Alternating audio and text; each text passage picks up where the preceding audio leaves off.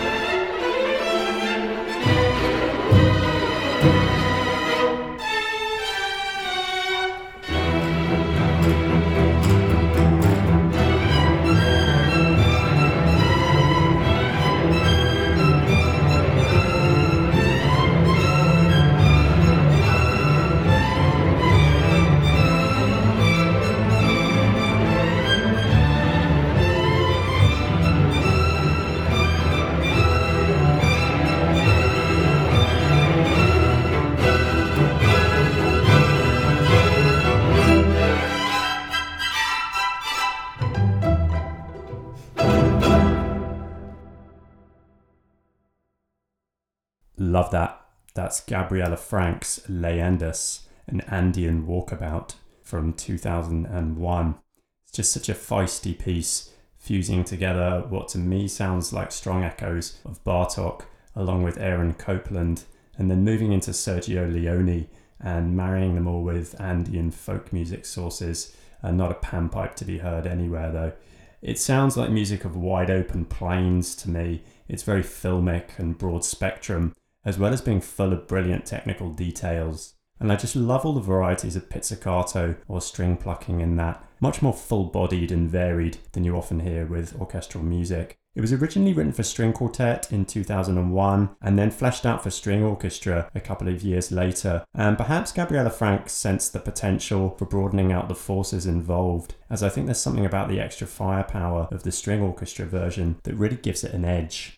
Gabriella Frank, she's an American of Lithuanian Jewish and Peruvian Chinese descent, and her work makes a lot of this multicultural heritage, particularly the Peruvian influence on her mother's side, she said that she thinks her music can be seen as a byproduct of my always trying to figure out how Latina versus how gringa I am. That was performed by the Boston Chamber Orchestra called A Far Cry and was put out on the HD Classical Music YouTube channel in 2015.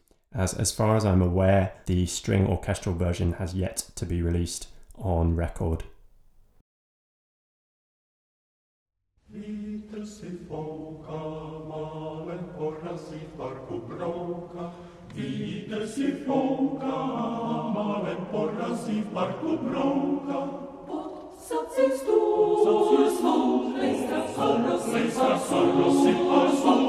acest om, acest om, Destrăpați sipam sub, vitre foca, vitre, vitre si foca, vitre si žadina, grati hraje svi skimpani, vitre si žadina, grati hraje svi skimpani, šak, pozor, šak, pozor, mrak,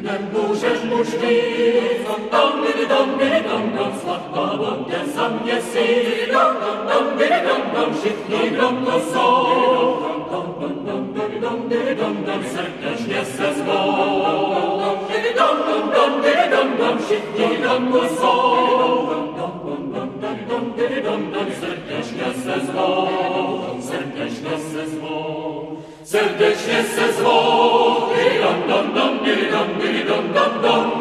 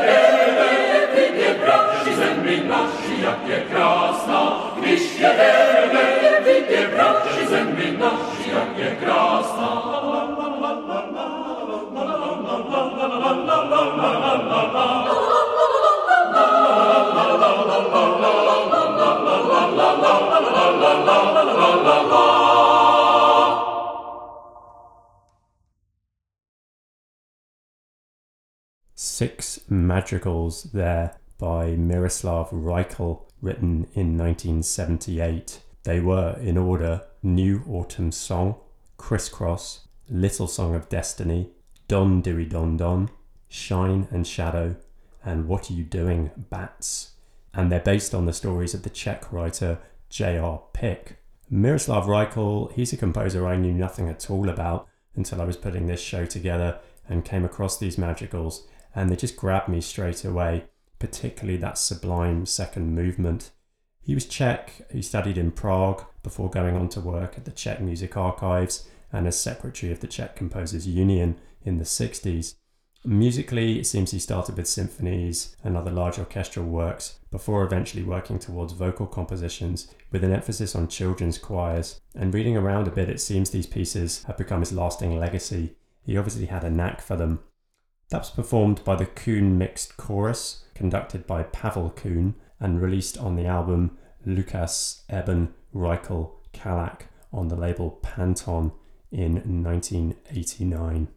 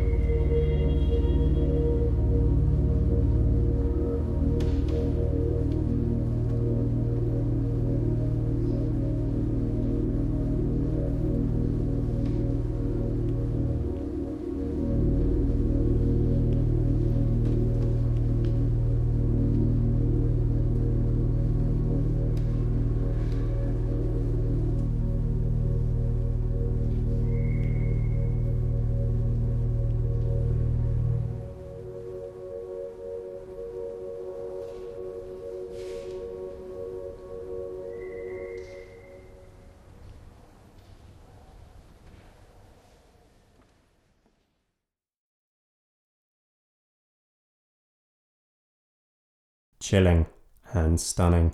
That's The Inner by Maria de Alvear, written in 1999 and inspired by a poem by Tsolegao M.A. Ruiz Razo. There's always a place to be. Can you find it? Do you recognize it? Can you touch it? Can you feel it? Can you put words to it? Can you speak of it? What is it? Razo is a wolf clan of the Cherokee people from Missouri, and it seems Maria de Alvear has been quite strongly influenced by her teachings and writings. De Alvear is Spanish German, she's based in Germany, and she features visual art or visual elements in many of her pieces and talks about the essence of her work consisting in creating what she calls protected open spaces, be it a spiritual space, a physical space, or a psychological one, in which the performer and the audience can experience the freedom of being. And she's also said that sound has the quality of putting a particular person's mind and body in a specific place. Sound combinations can work on our state of mind as precisely as a surgical instrument. The change of one single note can cause a complete change in the state of mind and physical location in which a person has been before. And that for me is exactly what's happening in this piece. I love the chords in it, with the bass pedal notes continually recasting the meaning of the organ harmonies and the repeating vocal notes. And it's one of those pieces where you can build up to what, in the cold light of day, are really some pretty extremely discordant harmonies. Not jarring as such, but twisted and contorted. And yet, contextually, in the flow of the piece, they somehow sound far less so. I think it's all those pedal tones in the organ bass and with the vocal that bind everything together and create a sense of complete coherence to the harmonic language. But ultimately, I think it's one of those pieces whose mood or essence seems almost impossible to capture in words. You can argue that about any piece of music, of course, but I'm going to really argue it here. So, why am I even trying to describe it, you might reasonably ask? It's beyond just being dark or brooding or ethereal. There's a kind of depthless intangibility to it all. It was performed by Maria Jones, the vocalist, with Bettina Strubel on organ and released on the compilation Because Tomorrow Comes number four from the label Because Tomorrow Comes in 2001.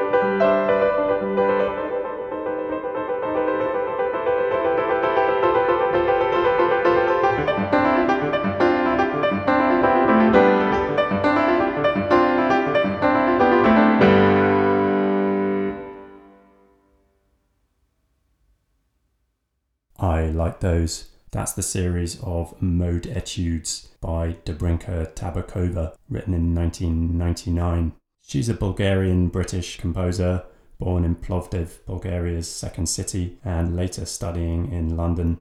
And she's become one of the most widely performed of a new generation of British female composers. She's a pianist herself, as well as writing.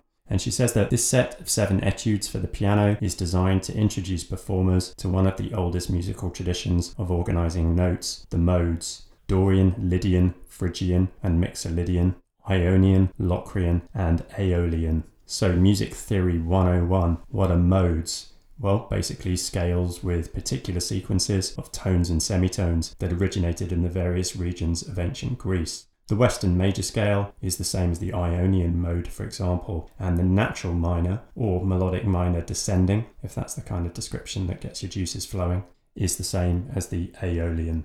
That was performed by Evelyn Chang on piano and taken from her album Poets from the East, released by Avie back in 2009. The orchestra reimagined now. This is the music of Angelica Negron.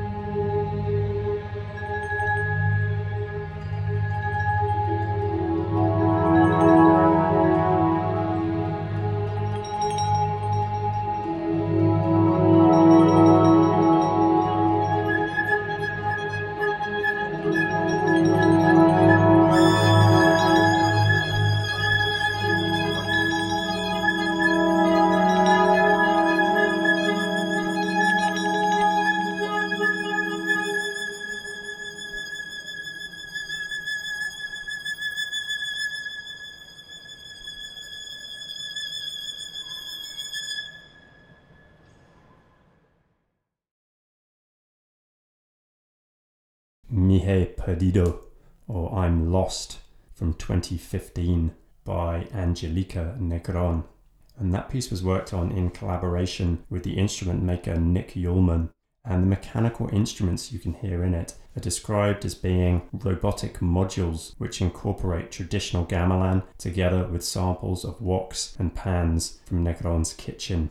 Angelica Negron, she's a Puerto Rican composer living in Brooklyn. She's very involved with some pretty brilliant looking DIY instrument design using various sources, plants, and notably vegetables, and miking and manipulating them, incorporating them with traditional instruments and live electronics. Of her music, she says that she's interested in creating intricate yet simple narratives that evoke intangible moments in time. And listening around a bit, her music is largely tonal and seems to me all about establishing a particular ambience or sonic state for each piece. That's performed by the American Composers Orchestra and was put out on Angelica Negron's SoundCloud in 2015. Next up, a classic from Ryoji Ikeda.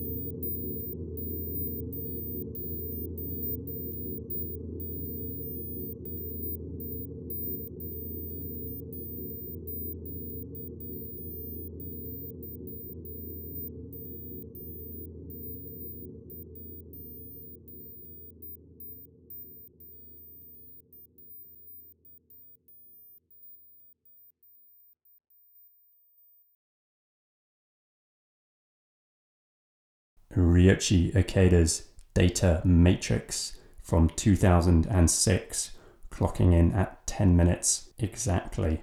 Ryoji Ikeda probably needs no introduction, but anyway, Japanese artist living in Paris. He's to me equally a sound artist and a visual artist, sonically exploring glitch and raw sound sources such as pure sine tones and noise. He often works with sounds at the threshold of audibility and at the upper end of the audible frequency spectrum. Meanwhile, visually, elements of his work seem to concern representations of data that are born out of preoccupations with tech, along with particle physics and quantum mechanics. So, the album this track is taken from, called Dataplex, is interesting for me as an album in that it teases with rhythmic interest and ambient uh, ambience on the one hand, and yet is pretty austere on another in terms of its sound palette, all crackles, pops, glitches, and rumbles, along with liberal blasts of noise.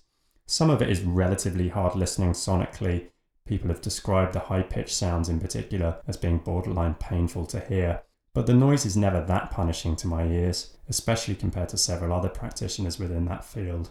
Compositionally, it hangs together as a whole album, perhaps better than can be reflected by a single piece, but that one is probably the most well regarded of the album, coming very near the end and seeming like a summation of everything that has come before, brought satisfyingly to life in terms of having some rhythmic energy. And who knows, maybe even the potential to have a bit of a boogie too, if that's your kind of thing. So that album, Dataplex, was put out on Raster-Noton in 2006.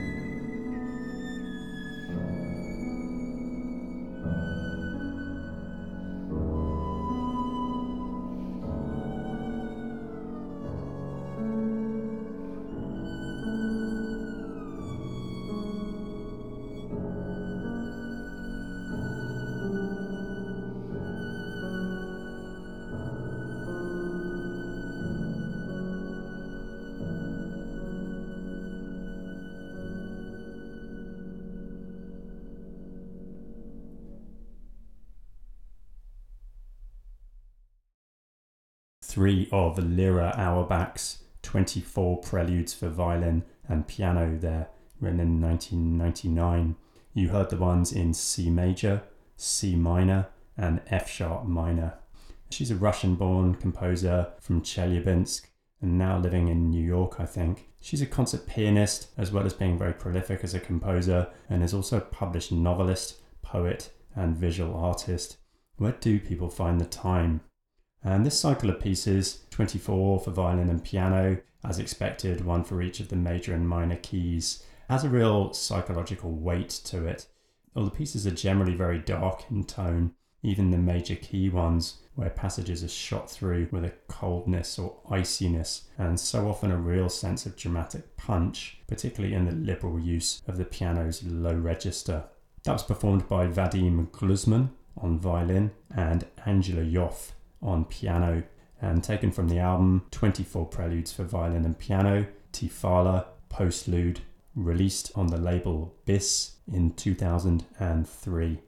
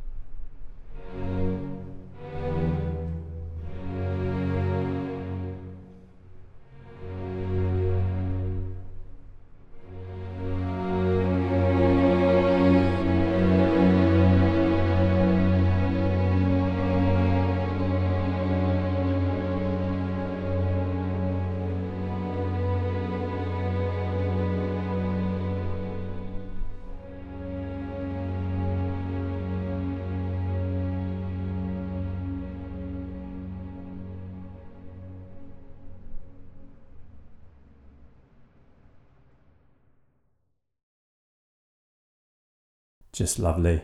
That's George Walker's Lyric for Strings, written in 1946. He was an African American composer, died just last year from Washington, D.C., and he was the first African American to have won the Pulitzer Prize for Music. He was a very well regarded concert pianist as well as being a teacher and composer. And that piece was originally the second movement of his first string quartet, written in 1946, and was originally titled Lament before Walker fleshed it out for string orchestra and changed its name to Lyric for Strings. And it's since actually become one of the most frequently performed 20th century orchestral works by a living composer. I think it just marries a certain simplicity on a technical level with a poetic subtlety that must have become very attractive for both professional and amateur performers alike. That was performed by the Chicago Sinfonietta, conducted by Paul Freeman, and was taken from the album African Heritage Symphonic Series Volume 2, released on Cedille in 2002. And now, closing out the show, this is the Missouri Harmony.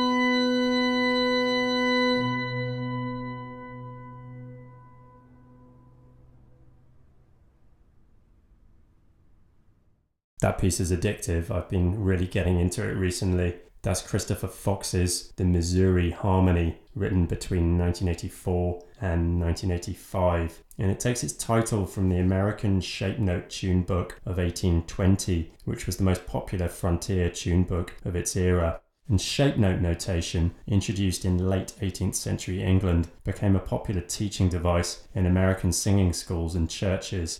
As the name implies, shapes were added to the note heads in written music to help singers find pitches within major and minor scales without the use of more complex information found in key signatures on the staff. So, different shapes for the different steps of the scale, basically. And using this notation, in some early American singing traditions, each member of the congregation would pursue their own musical path, creating a kind of heterophony or multiple forking around the original melody. And Christopher Fox has said of the piece that there are three voices right hand, left hand, and pedals that move independently but similarly. In each voice, phrases lengthen and then contract, lengthen and finally contract again. And in all the voices, there is a gradual movement upward. Progress is slow throughout, not so slow that awareness of overall melodic contour is lost, but slow enough for it to be possible to enjoy the acoustic presence of single harmonies. And if you want to call this piece minimalism, then I think this is where it is at its best in music, where systems are put in place to create something that is very much greater than the sum of the parts, pointing to something just beyond the notes and the processes involved. And that was performed by Caleb Kuhlman on organ and released on his YouTube channel in 2017. It has also been released on record in a different version on Chris Fox's album A Glimpse of Sion's Glory, and that was put out on NMC. And that's it for another episode of The Tonic. Shout out to Nick in particular and everyone at Threads for hosting, and also to Chris and Ellie. And The Tonic will be back on a slightly different day next month due to the Christmas period. So that's going to be between 10 and 12 GMT on Friday, the 27th of December. I'm Luke Fraser. Thanks for listening.